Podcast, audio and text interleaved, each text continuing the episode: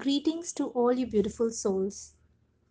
On the day of Dashera, we talk about victory of Ram over Ravan. That is the victory of good over bad.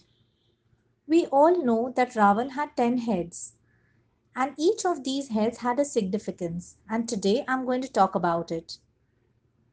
One head was for ego or ahankar, the second for attachment or moha, third for regret or paschatap, fourth for anger or krodh, fifth for hatred or grina, sixth for fear or bhay, seventh for jealousy or irsha, eighth for greed or lobh, ninth for lust or kama, tenth for insensitivity or jardata.